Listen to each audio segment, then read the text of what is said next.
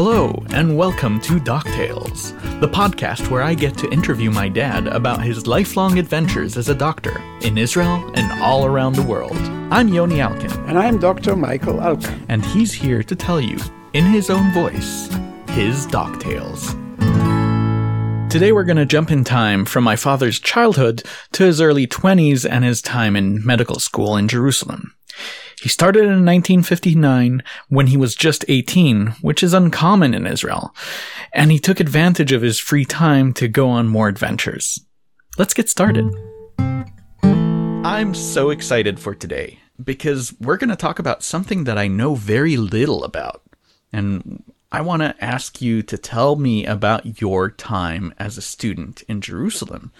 Where did you live? What did you study? What years were those? How was Jerusalem as, at the time? Because we've been talking about Jerusalem quite a bit, and I know it's very close to your heart. For those of you who don't know me, it is not very close to my heart. I'm a Tel Aviv person myself, so I would love to hear a little bit about your experience in Jerusalem. Okay, the story has to start with the deferral of my military service uh, for health reasons, uh, which turned out to be ridiculous reasons, but uh, I was denied recruitment, which for for any anybody with a unwanted compulsory service would be a blessing but for me it was the worst curse ever because everybody else was in the military and I was left behind. The doctor who disqualified me said, You idiot, go to university, study something. Do you mind sharing why they disqualified you? Oh, there were three different reasons. One was I was an asthmatic child, which disappeared in adolescence. The second was that I had only one and a half kidneys after an injury in one of the kibbutzim uh, it was like a road accident in an orchard. And uh, the third was uh, the stupid thing that I didn't weigh enough. The proportion between my height and my weight was uh, actually disqualified me. Huh. This is actually funny because uh, I gained weight with the years, but I was really very, very skinny and tall. So uh, there were no two ways about it. Anyway, that brought me to the idea that I will study medicine. I registered for the one and only school in Israel, which was in Jerusalem. And I waited for their response, and it didn't come and didn't come and didn't come. Now, what year is this? This is 1959. Okay. I was the ripe age of 18 and about to start medical school when I was, uh, I received a letter that said that uh, I'm not admitted, but I am the second in the list of reserve. The wait list. I was on the waiting list. And then I heard nothing and heard nothing until one day in the mail, there was an envelope from the university saying, if you will not pay your tuition within 48 hours, you will lose your seat in the medical school. Oh my god. And I drove to Jerusalem with a check signed by our, my, our father, Walter, and paid for the first six months of my studies and was looking for a place to, to live. Right. Now, at the time you were living in Rehovot, is that correct? Yes, yes, we were living in Rehovot. And the general deal was that uh, Walter, who was an early riser, on Sunday morning used to take me to the train station in Ramla, which was about well, 10 kilometers away from home, where I caught the train to Jerusalem. Mm-hmm. And I did the same thing the other way uh, on Thursday when uh, studies were done in the evening and spent Friday and Saturday at, at our parents' home in Rehovot. For those who don't know Israel, the weekend is Friday and Saturday and not Saturday and Sunday there. So yeah. Right, Yeah. right. Anyway, the week was packed with activities. The first thing I did was to look through the book for the student of the university. And oh my God, there were such interesting courses in poetry of the Middle Ages, in prehistorical archaeology, in the history of wartime in, in, in Israel, in the early days of the uh, Assyrian kingdom, or things like that. And I thought, how can I pack all this in if I need to be a first year medical student? and I realized very quickly that I had better stick to the curriculum I had a very easy time because a lot of the first year studies was a repetition of what I did in 12th grade just half a year ago. And I matriculated and I went for the aptitude test in at the university, which was actually a chemistry and physics test in which I excelled. So courses like zoology, biology, uh, chemistry, physics were were child play, were easy. And uh, I spent a lot of time across the street from uh, where the studies were, sitting in the library and uh, reading all kinds of stuff, like an 18 year old who discovers the university. Mm. And finds uh, the textbook of anatomy with all the illustrations, and I started looking at that and was fascinated. And then I looked at uh, old time National Geographic uh, volumes, which were there one after the other. And I, I, spent a lot of time in the library. And some, some of the lectures I attended, I attended all the laboratories because I loved it. And somehow I managed to pass the first year. Socially, I was in dire straits because everybody was at least two or three years older than I was, including all the girls. Right. Because they were after the military service. Not only were they older, but they came and told heroic stories about their military service, and I wasn't part of that at all.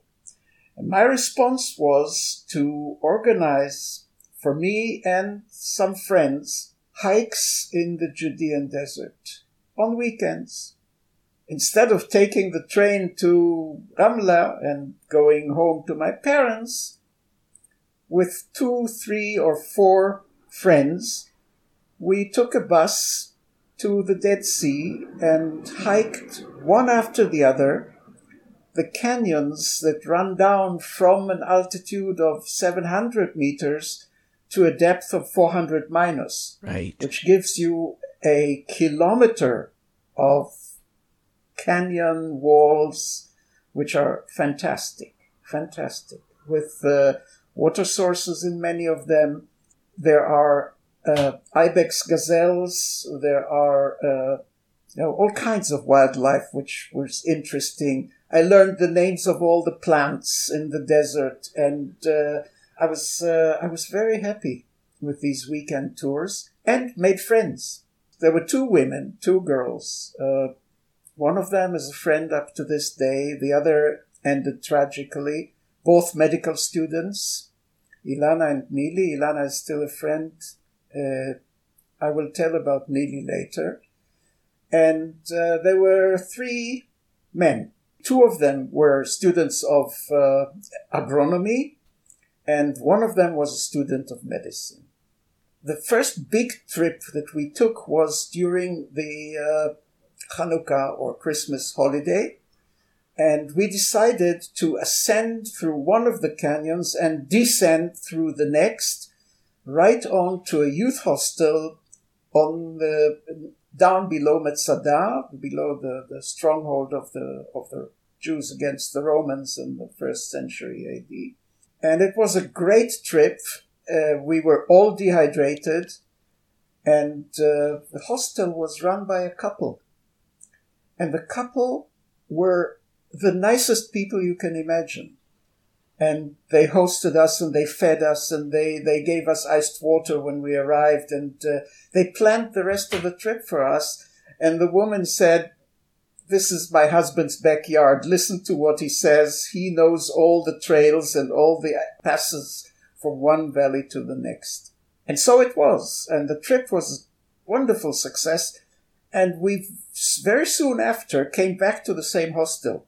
They refused to take any money, and uh, during the second visit, it became clear that they wanted to come to Jerusalem and study. And we were the anchor. We were students in Jerusalem. We could tell them how the ropes in the university work, uh, where to find a place to live. And lo and behold, when I started second year, Yochi and Michal, Yochi and Michal, her, his wife, came to Jerusalem and started studying psychology. And I, I'm I'm I'm making a face as you say their names because oh, I recognize these names. These are friends for life. Right. Michal passed away, but Yochi is still a dear, dear friend of mine. Uh, they they really went places academically. Back to Jerusalem, they rented a small apartment, and when we were done with studies, we used to go and walk in Jerusalem and look for places high up on roofs of rooftops of buildings to look maybe we could see a little bit into the old city of Jerusalem across the border with the state of Jordan, which was a very lively border. Every now and then there was shooting. There were snipers on the wall on the uh, on the Jordanian side. There were soldiers on two of the big churches on our side, and there was no man's land which uh, was all mines and uh, barbed wire. And we were very eager to see the other side, to see the Dead Sea from one of the only places you could in the south of Jerusalem, where you could see the blue Dead Sea and the red Edom Mountains on the other side which uh, which was and the sunset over that. Okay, right. I mean, who can beat that? and then uh, sit sit uh, somewhere under a tree and uh, sing with uh, recorder and guitar.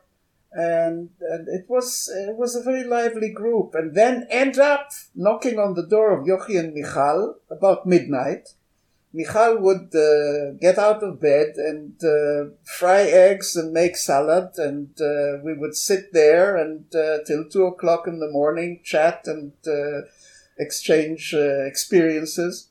It was wonderful. It was a wonderful social life where they accepted me in spite of my young age and the fact that I was so inexperienced. Yochi and Michal were five years older than us, so they were the sages. They were like our parents. I want to ask you if you had any significant memories from specifically how Jerusalem was during those years about the separation of Jerusalem. Okay, number one, Jerusalem was 100% Jewish. There was not a single Arab living in Jerusalem. The next Arabs were in a village that chose sides in 1948, Abu Ghosh, which was on the road to Jerusalem. Jerusalem had one single road that was the only access except for the train, which was very slow. And this road was the road that was uh, paved during the war, right after that broke the siege. The Burma. And there was the Burma Road, yes. And there was almost no alternative. There was another very winding mountainous road which was not frequented. It was a very nice town of all kinds of Jewish traditions, of different synagogues, of different uh, different songs on Friday night, of uh, a lot of uh, academic people who, uh, in this small community, played an important role.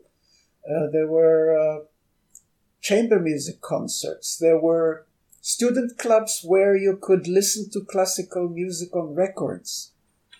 Uh, Hillel House was one example, and there were others. Um, it was really a place of culture, a place of uh, academia. Um, of course, there were the extreme religious who denied any contact with the uh, heathen state of the secular Jews. Of course, there were the groups of the new immigrants in Katamon and the area who felt they were the underdogs, the uh, new immigrants at the time from North Africa. But generally speaking, the, the, the middle class was very laid back, very relaxed, very pleasant. And uh, I used to move uh, quarters every year because I didn't want to pay rent during the summer vacation when I was abroad. Um, so I knew six different families, more, seven different families at whose house I lived, renting one room, not sharing the kitchen. So I, I really, I got close to this Jerusalem.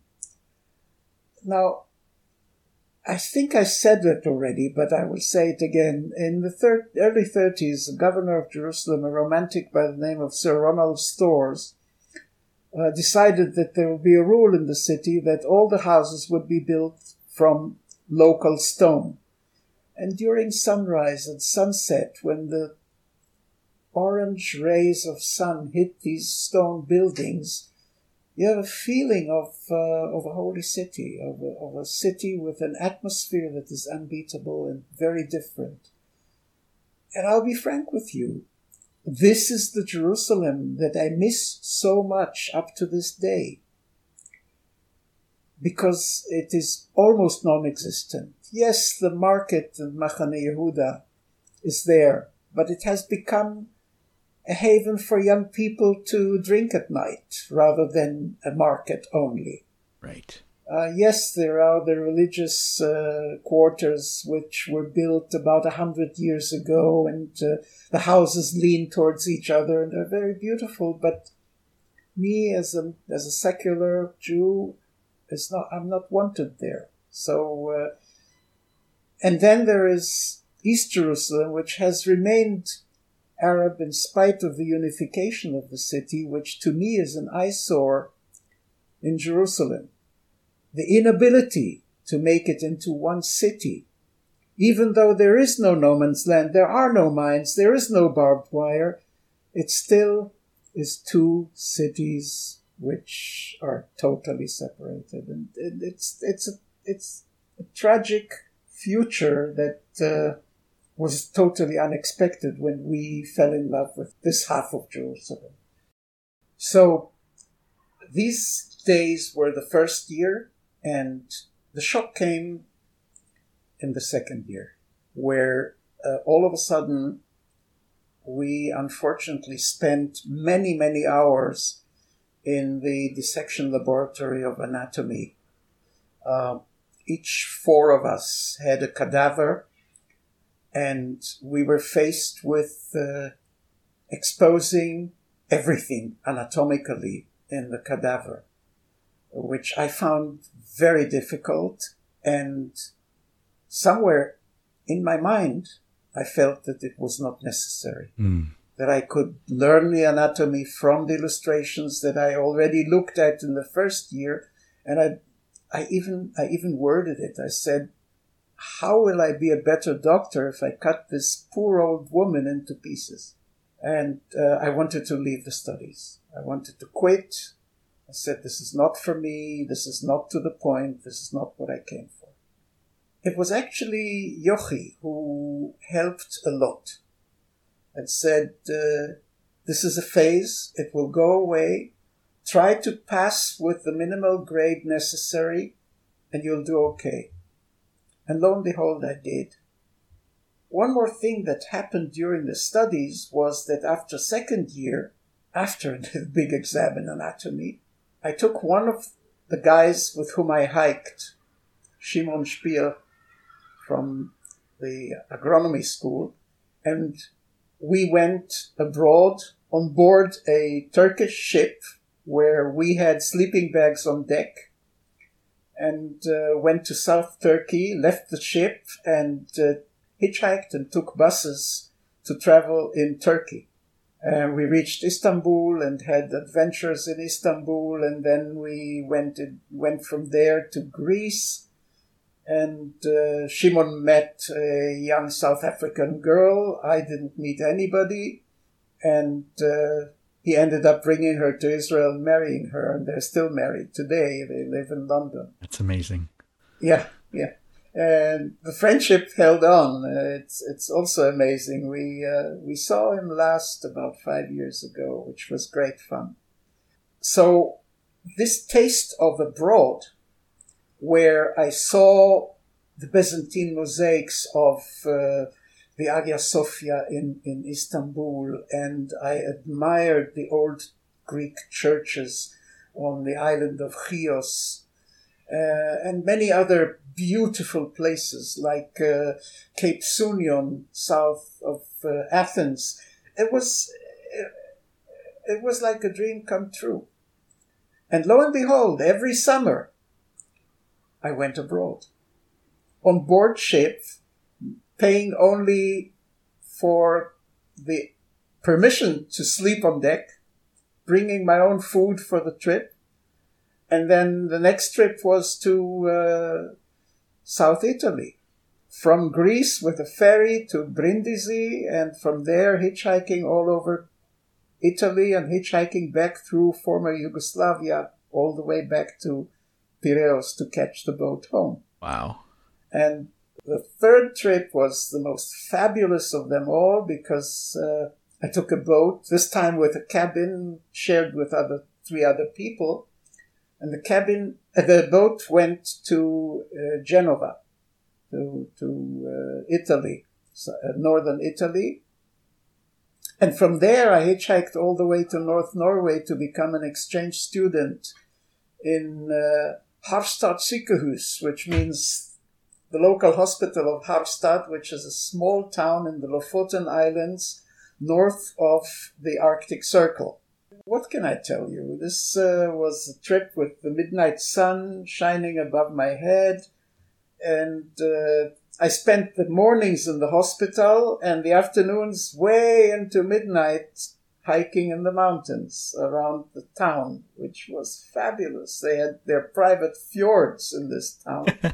and I ended up I ended up catching a ride on a freighter that went they they bunkered. They took fuel in Harstad and then went to Grimsby on the River Hull in in uh, England, and it was a freighter. And I spoke to the captain, and he agreed to take me.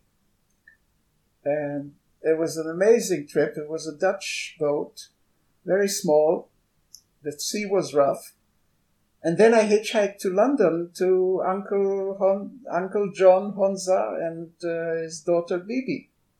So uh, it, it was a fabulous trip. These were the summers of happiness during my studies.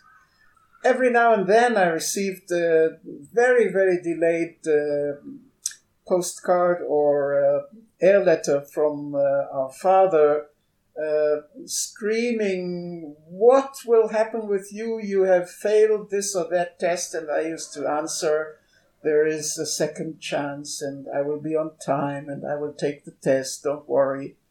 And I did take these tests and I did pass and I was okay and I, I, I didn't fail the studies. I was, I never excelled in the first three years ever. You know, in Hebrew, the grade of 60%, which is the pass rate, is called maspik, which means enough. Right. And I took this literally. Right. Enough is enough. Yeah. It's enough. It's a passing grade, literally. It's a passing grade, literally. And, and, and I said, this is what's required, this is what I do. And then came the first day of fourth year, which was the clerkship in internal medicine. And it took one day for me to realize number one, this is what I want. I was admitting a patient, I was talking to the patient, I examined him physically, I came up with a diagnosis, I suggested treatment. Wow, this is what it's all about. And then, within a week, I understood the importance of courses like biochemistry, microbiology, pathology, which I had only 60. Right. And I needed to go back to the textbooks and sit night after night and recap what I missed in the preclinical studies, Re- along with reading internal medicine. So this was a clerkship of 12 weeks, which really turned me into a very enthusiastic student. Within that year, fourth year, I won a prize for the best student of the class in surgery of all of all professions, which uh, I was totally surprised by. But it, it, it reflects the fact that all of a sudden I understood what the rationale of all this was, and I knew exactly where I'm going. I knew exactly what I'm about to do. I'm going to be a clinician. I'm going to take care of people. I'm going to be just like Walter, but different. And I ended up being just like Walter, not so different.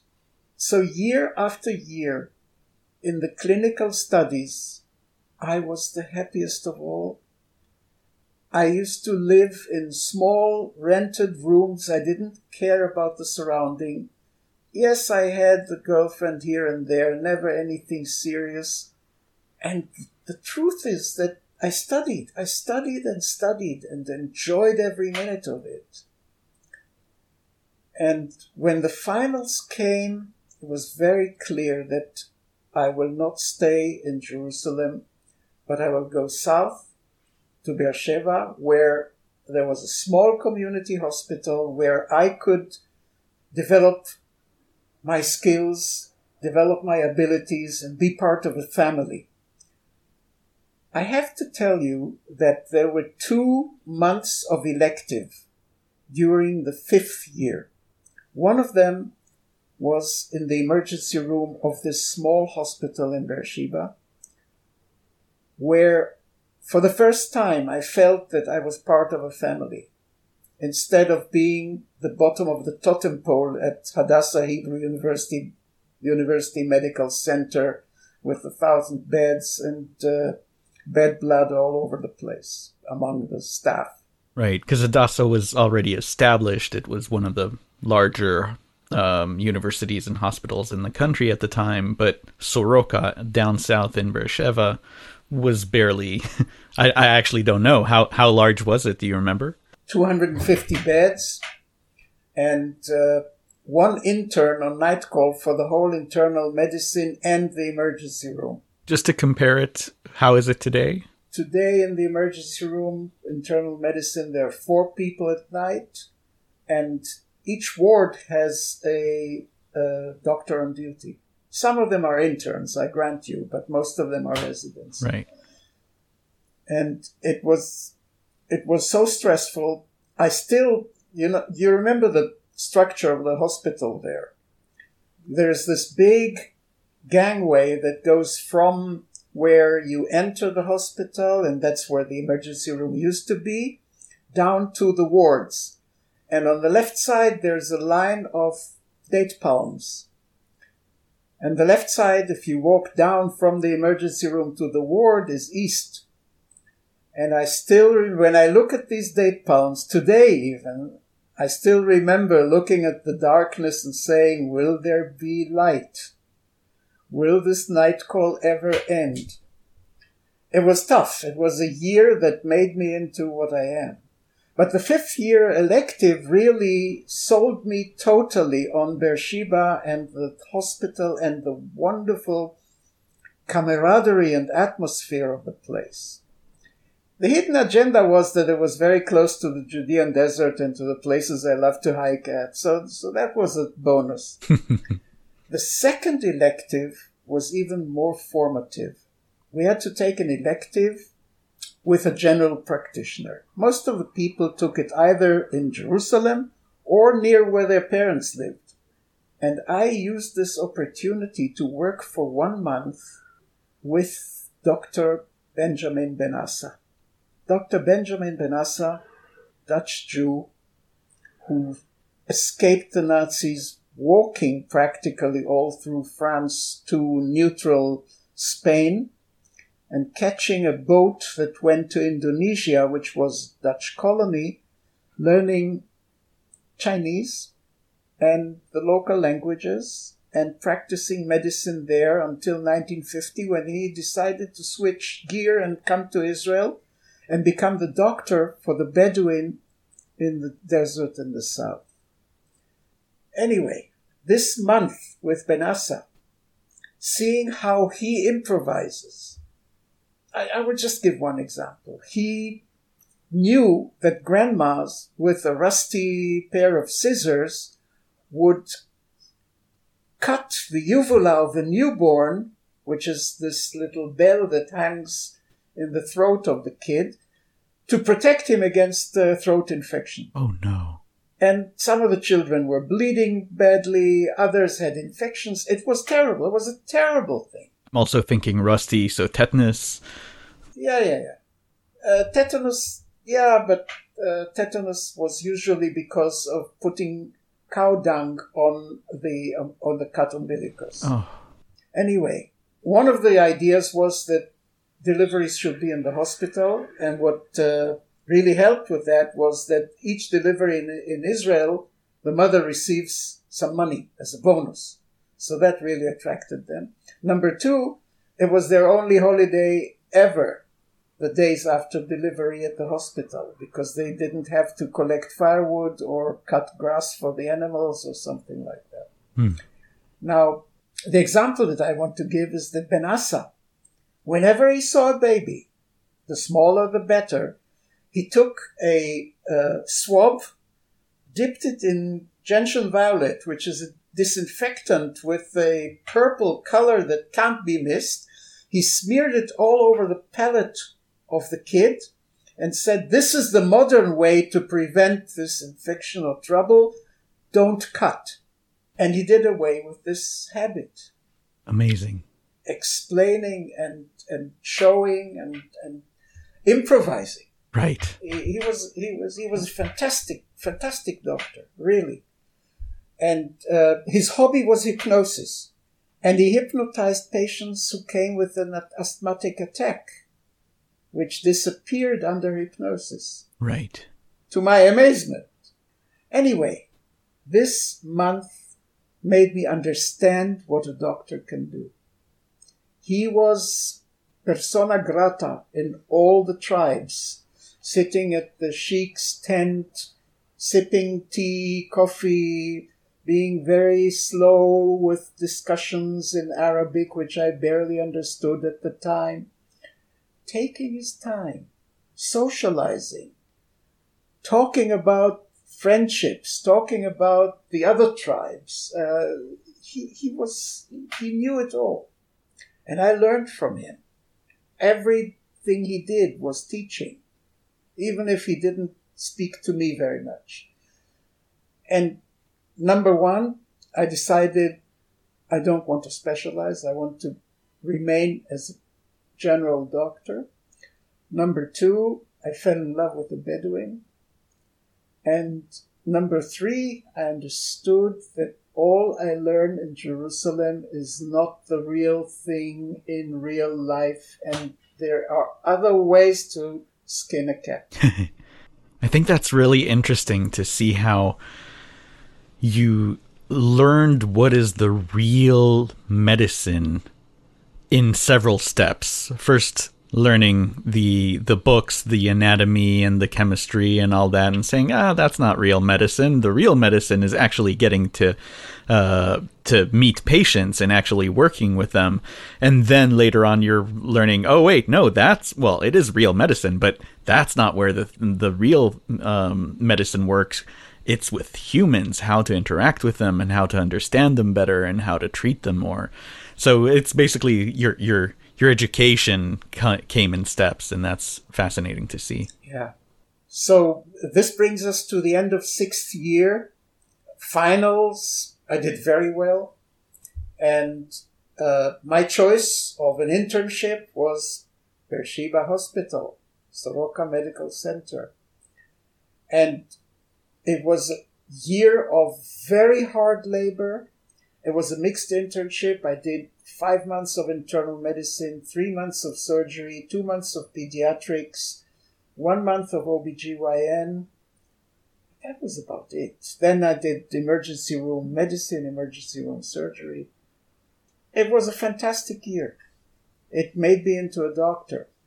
While the deferred military service was uh, hanging like a Damocles sword over my head because I knew that by the time I finish my internship, that's it. I will have to start the real life in the army and again do something completely different from what I was taught to do in medical school or in my internship. Right, because being a, a, military doctor is very different than a civilian one. Very, very different. Very, very different.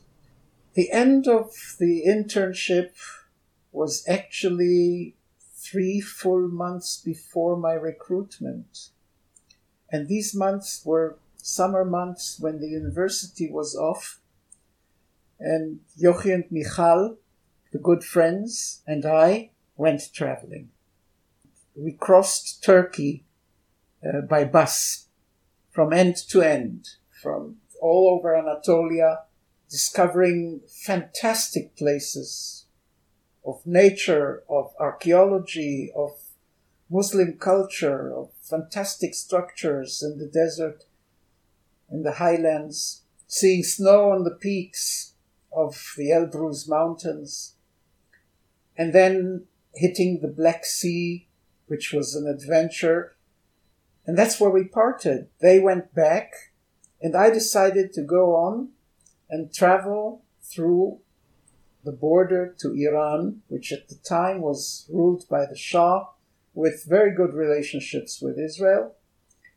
And there was a couple of uh, actually Hungarian Jews who lived in Berlin during the time of uh, Grandpa Leopold.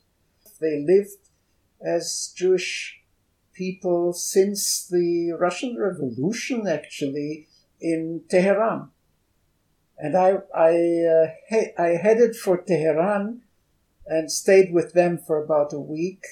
Went to the Caspian Sea through orchards of hazelnuts and uh, completely different climate and everything. And then made my way down to the Persian Gulf it, on buses this time, not hitchhiking, with uh, fantastic adventures in Isfahan and Shiraz in uh, Persepolis, which is one of the most amazing archaeological sites in the world.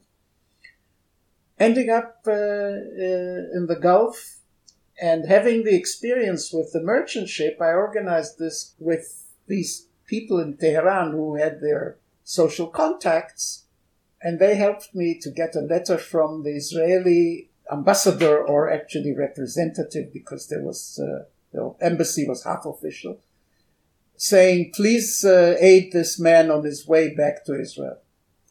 And I showed this at the office of the merchant company, which was a German company, and me speaking fluent German helped. And there was a clerk there who somehow was sympathetic and read the letter and said, yes, uh, the German ship will leave the port in about three days and you're welcome on board. Amazing. I didn't even know that you were in Iran before the revolution in 78. That's amazing. 79? Yeah, when was this? This was in 1966. Right. And this man who was Armenian took me in a little skiff to the ship and helped me to climb up through the rear end of the ship because up on the bridge was the Iraqi navigator who was about to navigate the ship out of the river Shatt al Arab, which on one side is Iran and on the other side is Iraq. And I started taking pictures of the Iraqi side. And I made friends with the cook, everybody who spoke German, which was great fun. Willy, the cook, became a friend. And uh, before you knew it, we were peeling potatoes for dinner. And this was a tramp ship. It took any load from anywhere to anywhere.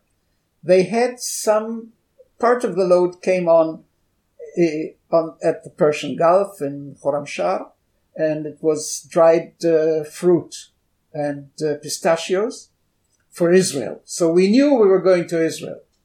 But on the way, we stopped in Assab at the time, Ethiopia, and I had a day of uh, snorkeling in the Red Sea and seeing what uh, village life in uh, Ethiopia is like. Uh, the town of Assab was almost not inhabited yet. The, the port was brand new.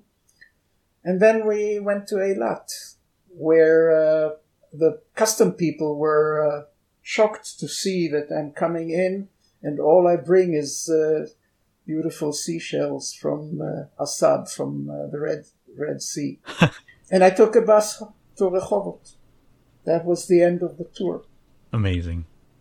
It was an amazing trip, and I was ready to be recruited. And about that chapter, we will talk next time. Yeah. Wow. What a trip. That's amazing. Um, before we finish off, I'm wondering if there's anything else you'd like to share about your time in Jerusalem during medical school that's more a personal experience for you, something that relates to you. Okay, okay. One of the one of the issues was lunch. You could have lunch in the students' mensa or cafeteria where there was uh, some kind of a meal fried egg, uh, some potatoes, and uh, terrible pudding at the end uh, for very cheap. But once or maybe twice a week was uh, was too much.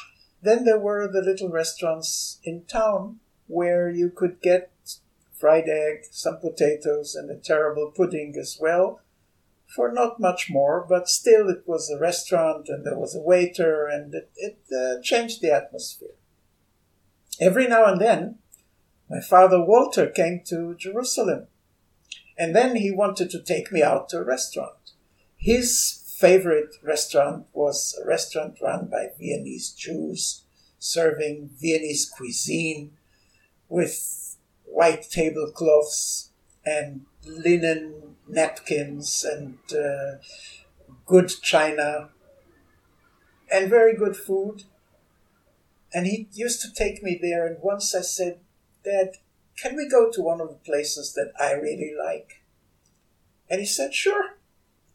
And in the neighborhood of the Chavia, which was mainly inhabited by Jews from Germany and Central Europe, there were two sisters I don't remember their names. They used to call their mittagstisch, their, their lunch table, achlama, which uh, is the name of a semi-precious stone. And uh, they served a three-course meal, and they used to go around with the, with the pans and pots and ask if everybody wants seconds or if you're all satisfied, you know. And it was not very expensive, but it was home cooking German style. Walter Walter was completely blown away by it. It was it was a very good experience for both of us, and I loved the place. And these two old ladies, Walter said, "How can you?" In German, of course, he said, "How can you serve a full meal for this price?" And the woman said to him, "Wir können doch die Kinder nicht hungrig weglassen. We cannot let the children go away hungry. Aww. Which was so touching. And everybody was a student, of course. So it was it was a great place. It was a great place. You got to take him back a little bit to, to Europe of, of yore. Yes, yes. Uh, it was it was the antithesis to Hesse, where where where he where wanted was where he wanted to go. Yes. Yeah. Fantastic. Thank you so much for joining us on this adventure. This show was recorded and edited by me, Yoni Alkan, and it would not be made possible without the wonderful help of my brother, Shai Alkan. The music you're hearing right now and in the beginning is by the awesome Jefferson Berge, and you can find more about us at doctales.org. I hope you join us again here at Doctales, and in the meanwhile, take care of yourself and take care of somebody else.